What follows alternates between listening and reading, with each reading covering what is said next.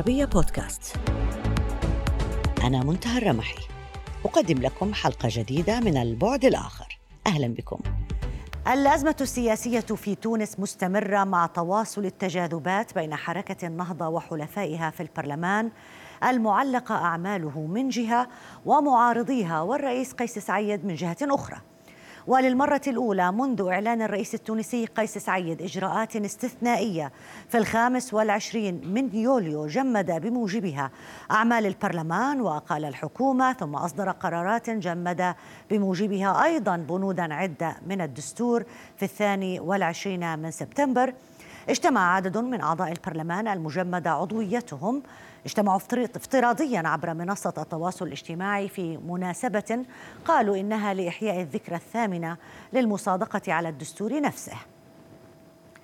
إذاعة موزاييك التونسية نقلت عن رئيس البرلمان التونسي أن النواب برهنوا أن المجلس حي وأن عقد جلساته العامة ممكن. الكثير من التونسيين كتبوا على صفحات مواقع التواصل الاجتماعي. إن من يحتفل بالدستور هم الذين أفرغوه من محتواه برفضهم. التصويت على إنشاء محكمة دستورية فضلا عن تحويلهم إياه إلى أداة استمرار في الحكم لا إلى وسيلة لجلب الازدهار للبلاد.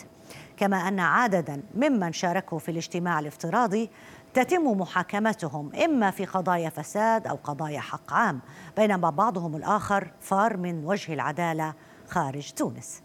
لتسليط الضوء على هذه التطورات معنا من تونس وزير التربية الأسبق الدكتور حاتم بن سالم. أهلا بك معنا معالي الوزير. أهلا وسهلا. اسمح لي أن أبدأ معك بتعليقك أو وجهة نظرك أولا على الاجتماع الافتراضي الذي دعا إليه أعضاء البرلمان المجمد حاليا. بالطبع هذا الاجتماع ليس له أي محل من الإعراب ليس له أي شرعية لأنه الرئيس قيس سعيد قد آه، استعمل الفصل 80 ولو أن تأويله للفصل 80 هو تأويل واسع أخذ روح الفصل ولا آه، ولا لم يأخذ بعين الاعتبار النص هذا الفصل. لكن اليوم في هذا المخاض وفي مشهد سياسي تونسي غير مطمئن تماما اجتماع افتراضي لما يسمى اليوم بالمجلس آه، ليست له آه، أي قيمة آه، لا قانونية ولا شرعية. وهو تصعيد وأرى أن هذا التصعيد ليس في صالح إيجاد حل عقلاني للمشاكل السياسية هو في الكبيرة في هذا القرار اللي اتخذوه. التي تعيشها تونس اليوم. هل كان هدفهم تحدي قرارات قيس سعيد ولا القرار أصلا مخالف للدستور؟ لا بالطبع هو في نص الدستور القرار غير مخالف للدستور لأنه الفصل 80 آه، يتحدث عن إجراءات استثنائية والبرلمان موجود. البرلمان معناها تنتظم اجتماعاته بصفة عادية.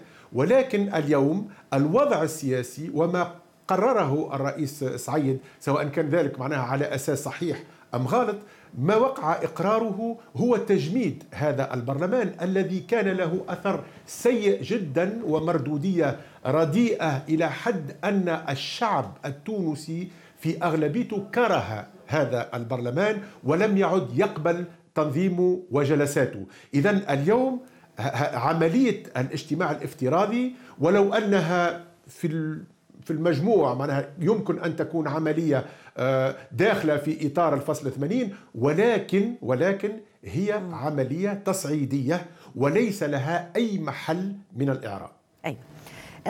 بالحديث عن المادة 80 من الدستور التونسي بعض رجال القانون يقارنون بين قرارات الرئيس قيس سعيد فيما يتعلق المستندة إلى المادة 80 وتلك القرارات التي اتخذها ديغول المستندة إلى المادة 16 من الدستور الفرنسي.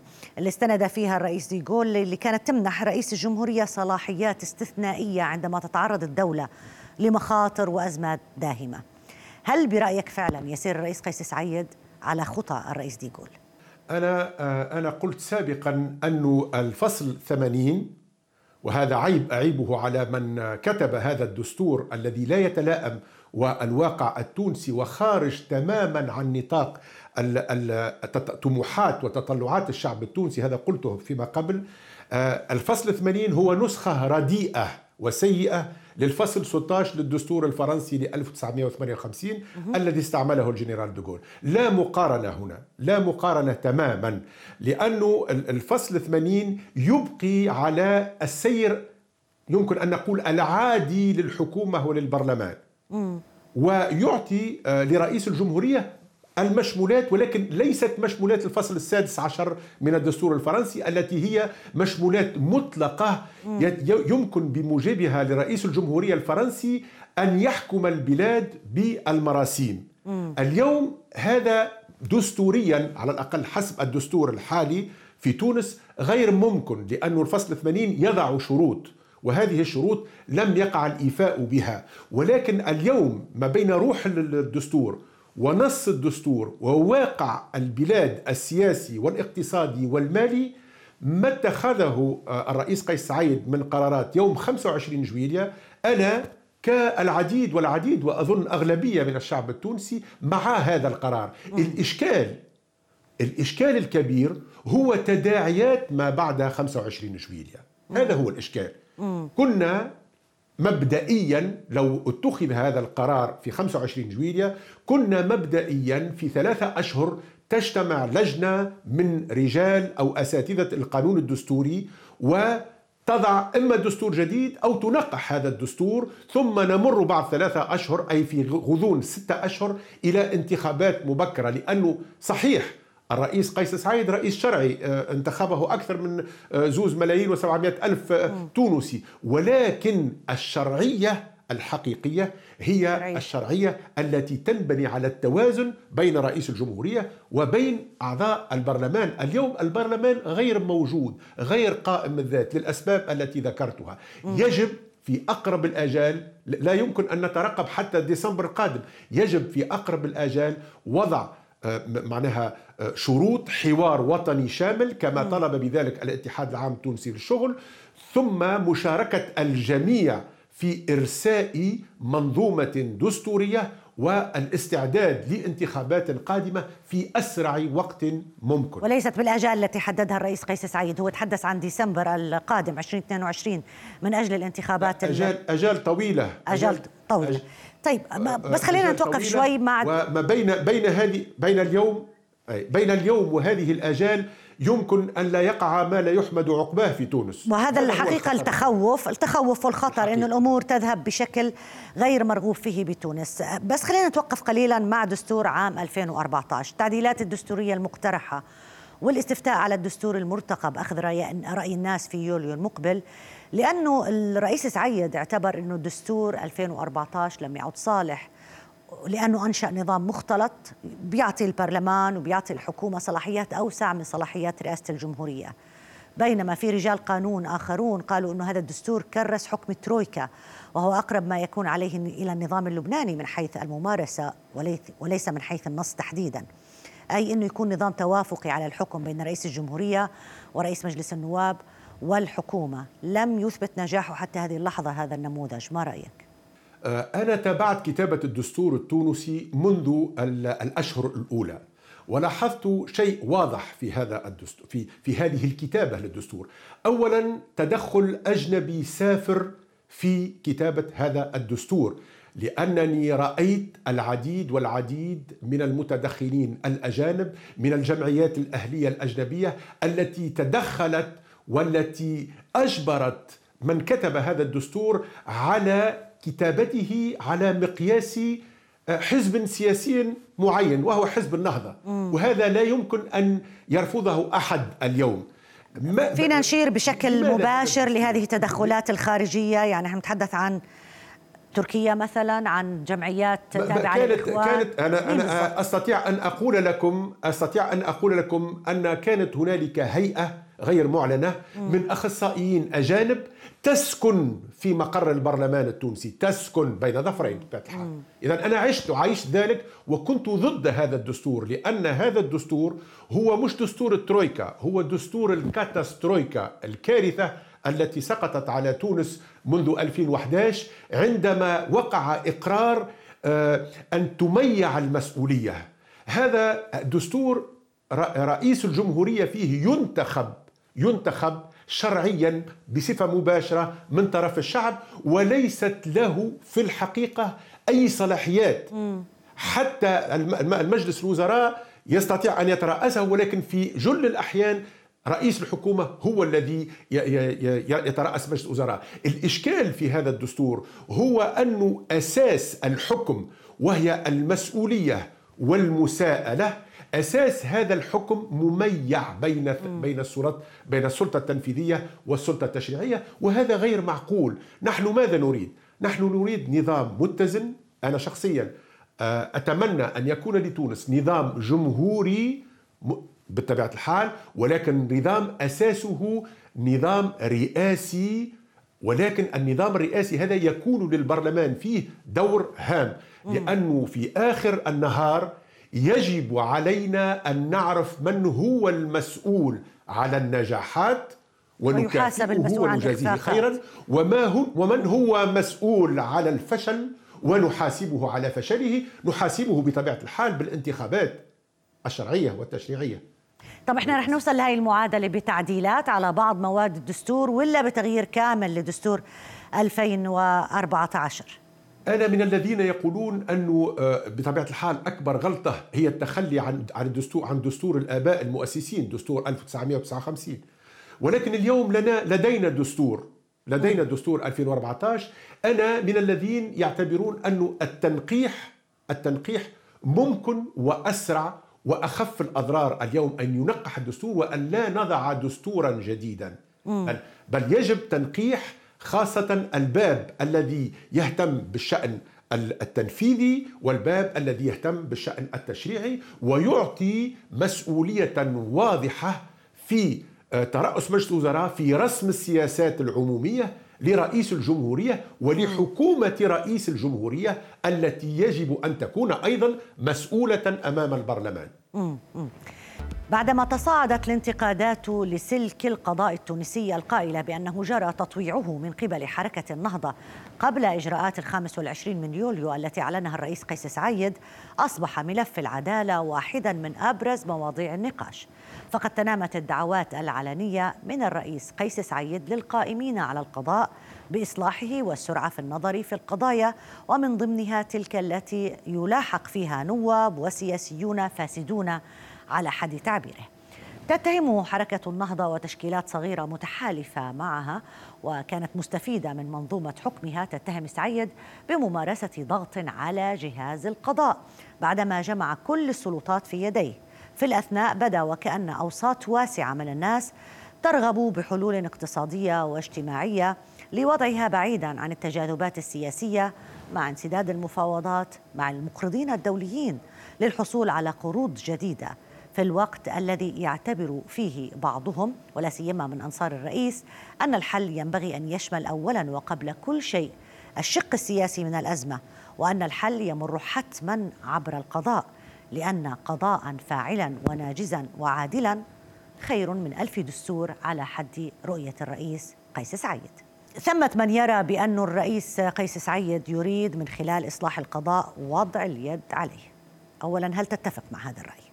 اولا أنا أقول أنه لا يختلف اثنان في تونس على أن اليوم اليوم ومنذ سنوات السنوات الأخيرة خاصة القضاء التونسي يعيش فترة من الارتباك وخاصة فترة من التدخلات والتأثيرات السياسية داخل هرم الهرم القضائي التونسي.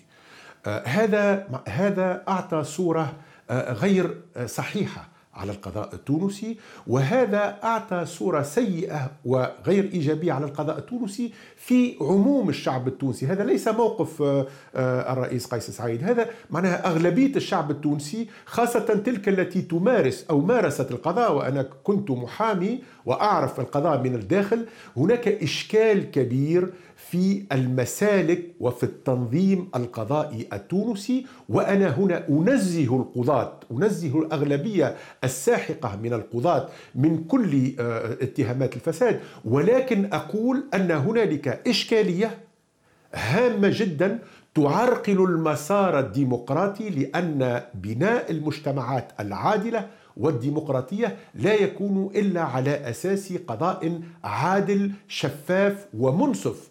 ومستقل. للجميع. ومستقل. مستقل بطبيعة المفروض يكون تابع لأي جهة. بطبيعة الحال. اليوم الإشكالي أي اليوم الإشكالية مع الرئيس قيس سعيد واتخاذه هذه المراسيم التي يتخذها بدون استشارة موسعة لأطياف المشهد السياسي التونسي تضعه في موقف لا يمكن الدفاع عنه. لأنه إصلاح القضاء لا يمكن أن يكون بمرسوم. صحيح. إصلاح القضاء كإصلاح التعليم كإصلاح الجباية لا يمكن أن يكون إلا بالتشاور مع كل الفاعلين سواء كانوا من داخل المنظومة القضائية أو من خارجها سواء كانوا سياسيين أو رجال اقتصاد مجتمع مدني منظمات وطنية. معناها لا يمكن أن تتخذ إجراءات لإصلاح القضاء بصفة فردية. هذا غير ممكن طيب كيف بتفسر وفي إطار مجتمعي تونسي إيه كيف تفسر المرسوم الصلح الجزائي الذي صادق عليه الرئيس في الثالث عشر من ديسمبر الماضي؟ هذا المرسوم كان مع المتورطين في الجرائم الاقتصادية والمالية وكان في ملاحظات لمجلس القضاء الأعلى على المرسوم أصلاً. البعض يرى أنه هذا المرسوم في أصله يخالف مبدأ الفصل بين السلطات ويجيز لرئيس الجمهورية سلطات. هي أصلا لازم تكون من اختصاص السلطة القضائية تحديدا. هو إشكالي الكبير مع مع هذا مع هذا المشروع المرسوم هو أنه أنه يخلق آه، معناها آه، آه، يخلق جزء يخلق قضاة جزء قضائي أو معناها تنظيم قضائي آخر إلى جانب التنظيم القضائي العادي. القطب القضائي الجديد الذي يخلقه هذا المشروع المرسوم غير مقبول تماما لأنه سيصبح قضاء استثنائي. قضاء لا يمكن انتقاده. قضاء يمكن أن يكون قضاء ظالم. وهذا وحتى أنا تحدثت عن تقرير اللجنة لجنة العميد عبد الفتاح حمر هذا التقرير هذا التقرير تقرير معناها لا يتطابق والواقع الحقيقي الحالي التونسي. صحيح انه عبد الفتاح عمر ذكر لك قبل وفاته سرا بأنه كان بيتعرض لضغوطات من أجل من حزب النهضة تحديدا من أجل أن يصل إلى هذا التقرير. أه، أه، لم يذكر لي أنا فحسب لأني بعد ما تكلمت عن هذا كلموني بعض الناس الآخرين اللي كانوا فاعلين في تلك الفترة وقالوا لي نفس الشيء. أنا العميد عبد الفتاح حمر كان في وقت من الأوقات محتار جدا إذا لم أقل مستاء جدا لأداء أعضاء اللجنة التي كان يترأسها. ولكن هذا موضوع آخر. اليوم الموضوع الأساسي هو كيف يمكن كيف يمكن أن نصلح القضاء دون إنشاء هياكل قضائية استثنائية. هذا راه مرفوض شكلا ومضمونا. لا يمكن اليوم أن نقبل أن يكون هنالك هيكل قضائي إلى جانب القضاء الحالي ليقوم بعملية مصالحة أو بعملية أو بعملية زجرية ضد رجال الأعمال هذا غير مقبول تماما. هذه حتى في في اسوء الدكتاتوريات لا نجد مثل هذا صح بس القضاء التونسي تعرض للانتقادات كثيرا بأنه بطيء في الإجراءات وبأنه وضع كثيرا من الملفات في الأدراج واعتبر بعض القضاة على أنهم يد في يد السلطة في فترة من من من الفترات، كيف يمكن تحسين. هذا الوضع؟ تحسين هذا الوضع بالاتفاق حول استراتيجية إصلاح القضاء استراتيجية على مدة سنتين أو ثلاثة يقع فيها تعصير القضاء تعصير المنظومة القضائية ويقع فيها إصلاح القضاء بطريقة تكون اولا تضع كما قلت الاستقلالية في أول في أول آه، مرتبة ثم تكون أيضا في مستوى الشفافية ومستوى أيضا الأداء الأداء الأفضل. هذا هو الإشكال اليوم الإشكال في تنظيم القضاء.